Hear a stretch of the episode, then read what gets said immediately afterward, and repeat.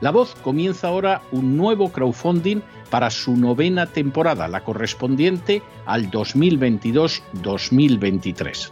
Lo hace además en unos momentos en que la libertad de expresión está más amenazada que nunca en décadas en España, en Hispanoamérica y en el resto del mundo. Una vez más, como en las temporadas anteriores, está en sus manos la conclusión o la continuidad del programa La Voz. Debido a la crisis económica creciente, al cambio del dólar en relación con el euro y sobre todo a la censura del programa en redes con su correspondiente desmonetarización, en esta novena temporada nos vemos obligados a subir el objetivo hasta la cifra de 130.000 dólares. Con el crowdfunding se mantiene la emisión en directo, en abierto y de forma gratuita del programa a través de YouTube, iBox, SoundCloud, Spotify, Apple Podcasts, Google Podcasts, Tunnel y Stitcher. Además, por supuesto, de en cesarvidal.tv.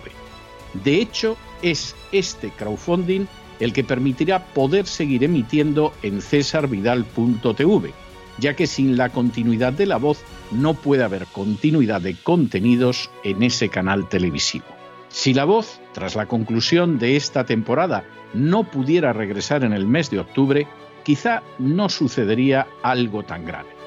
Una vez más, habría quedado de manifiesto como tantas veces a lo largo de la historia de las naciones hispanas, que para muchos es preferible quejarse, protestar o amargarse a enfrentarse de manera práctica con un problema concreto. No pasaría nada. La voz simplemente dejaría de emitirse por la sencilla razón de que no hay suficientes personas dispuestas a asumir el apoyo de su causa, que es la de la libertad y de la verdad la de la información independiente y la opinión rigurosa, la de la lucha contra las tiranías y contra aquellos proyectos que pretenden convertir en esclavos a los seres humanos. Si piensan que merece la pena seguir escuchando día a día la voz, son ustedes bienvenidos a la hora de contribuir al nuevo crowdfunding que permitirá que puedan escuchar este programa radiofónico una temporada más. Muchas muchas, muchas gracias por todo.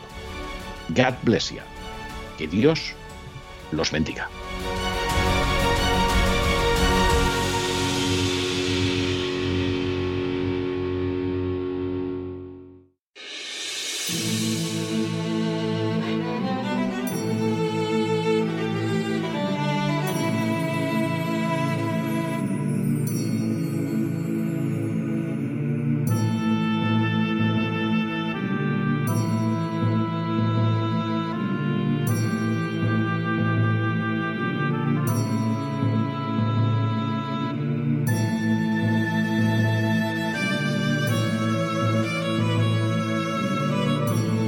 La voz con César Vidal, desde el exilio. Muy buenos días, muy buenas tardes, muy buenas noches y muy bienvenidos a esta nueva singladura de La voz. Soy César Vidal, hoy es el martes 7 de junio de 2022 y me dirijo a los hispanoparlantes de ambos hemisferios a los situados a uno y otro lado del Atlántico y como siempre lo hago desde el exilio. Corría el año 1939 cuando a petición de los familiares Adolf Hitler firmó un decreto en virtud del cual la prerrogativa de gracia que tenía como canciller del Tercer Reich autorizaba que se sedara hasta la muerte a un niño que sufría malformaciones, era ciego y además tenía las capacidades psíquicas disminuidas. A las pocas semanas, el 18 de agosto, se dictó un decreto ministerial que exigía de todas las comadronas que informaran a la delegación local de sanidad de todos los casos de recién nacidos con malformaciones que estuvieran por debajo de la edad de tres años. Tan solo cuatro años antes, los nazis habían legalizado el aborto por razones genéticas, pero ahora, en el otoño de 1939, se ordenó a los padres de criaturas en las circunstancias citadas que enviaran a sus hijos a clínicas ubicadas en el territorio del Reich, donde supuestamente iban a ser cuidados de manera muy especial, aunque en realidad se les iba a dar muerte.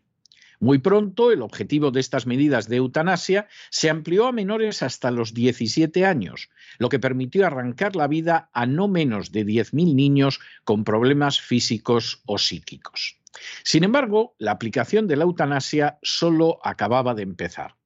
Hitler firmó una autorización secreta que protegía a médicos, personal sanitario y funcionarios por haber participado en las muertes ocasionadas bajo la eutanasia. Y en paralelo se puso en funcionamiento un programa masivo de eutanasia que recibió el nombre de T4 por la dirección de su oficina en Berlín, situada en la Tiergartenstrasse número 4. A partir de ese momento se procedió al asesinato de adultos en seis instalaciones situadas en Alemania, utilizando para ello el gas. Las víctimas del programa de eutanasia eran aquellos que sufrían de esquizofrenia, epilepsia, demencia, encefalitis y otros trastornos psiquiátricos o neurológicos.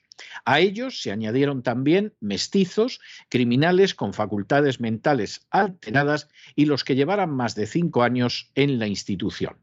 Tras el gaseamiento, se procedía a la incineración de las víctimas y se entregaba una urna a sus familiares en la que se encontraban las cenizas. En el año 1941, el gas fue sustituido por sedaciones e inyecciones letales. Para cuando concluyó la Segunda Guerra Mundial, el programa de eutanasia nazi había arrancado no menos de un cuarto de millón de vidas y además había servido de ensayo para los programas de asesinato en masa que llevaría a cabo el Tercer Reich.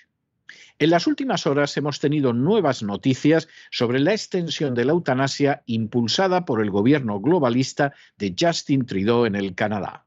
Sin ánimo de ser exhaustivos, los hechos son los siguientes. Primero, el gobierno del primer ministro canadiense Justin Trudeau ha expresado su apoyo para que el programa de asistencia médica para morir, un eufemismo para la eutanasia, se amplíe a las personas que padecen enfermedades mentales irremediables. Segundo, esta ampliación de la aplicación de la eutanasia en Canadá ha suscitado considerables preocupaciones éticas. Tercero, ya en 2016, el Parlamento canadiense aprobó la ley C-14 que permite la eutanasia y el suicidio asistido por un médico. Cuarto, el Parlamento canadiense dictaminó igualmente que el Estado deberá cubrir los costos de la eutanasia para las personas que sufran una enfermedad terminal con muerte natural previsible y que sean demasiado pobres para costear el procedimiento. Quinto, en marzo de 2021, en plena crisis del coronavirus, los legisladores derogaron el requisito de razonablemente previsible y la disposición que especifica que la condición del paciente al que se aplicaba la eutanasia tenía que ser terminal. En otras palabras, aprovecharon la pandemia para ampliar los supuestos de exterminio recurriendo a la ley de eutanasia.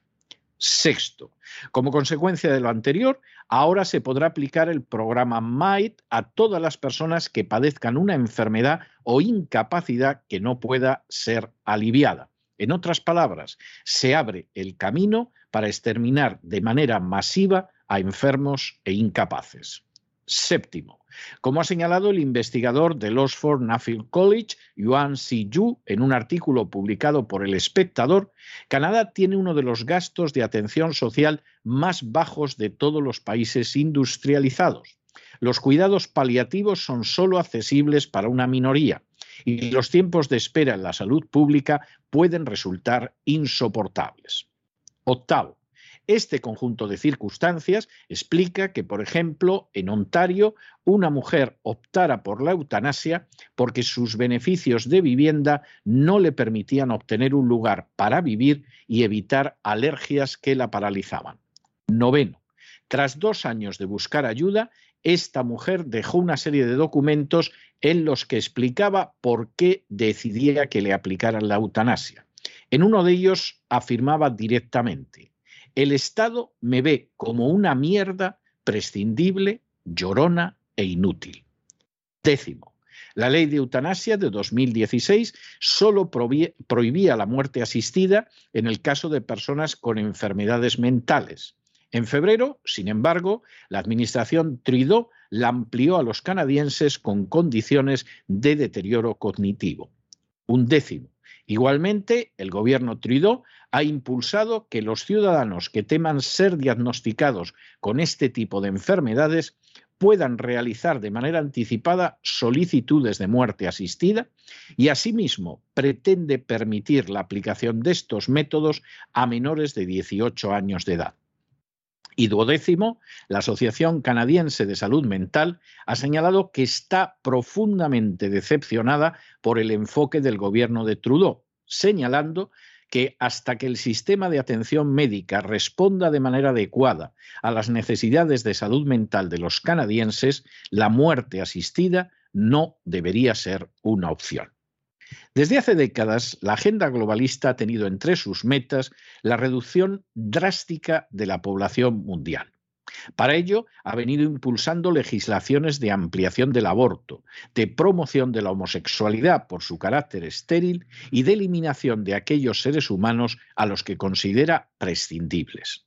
Como en su día hicieron Hitler y los nazis, les basta con manipular la realidad y buscar una cara supuestamente compasiva en sus acciones y utilizar de manera masiva a las furcias mediáticas para que buena parte de la sociedad, por convicción, por miedo o por simple estupidez, se pliegue a sus deseos. Sin embargo, por debajo de las apariencias se encuentra una realidad indescriptiblemente maligna, como también sucedía con el nazismo. En este caso, se trata del exterminio de todos aquellos a los que la agenda globalista contempla como prescindibles.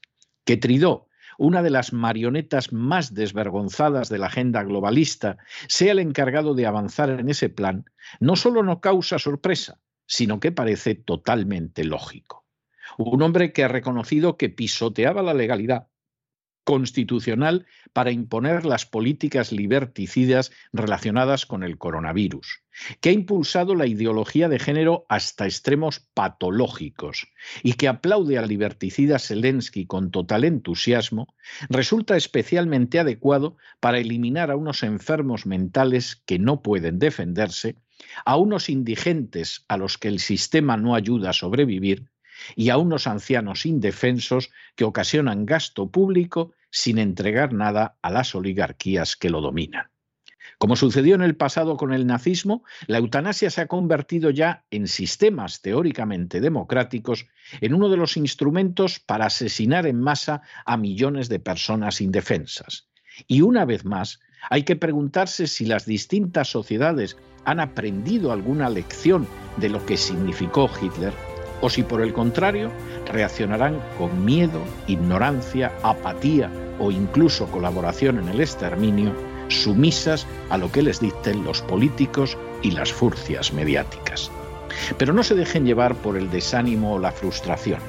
Y es que a pesar de que los poderosos muchas veces parecen gigantes, es solo porque se les contempla de rodillas y ya va siendo hora de ponerse en pie.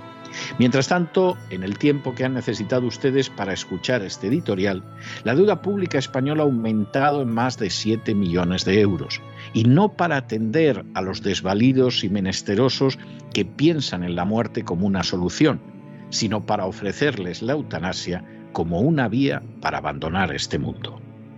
Muy buenos días, muy buenas tardes, muy buenas noches. Les ha hablado César Vidal desde el exilio. Que Dios los bendiga.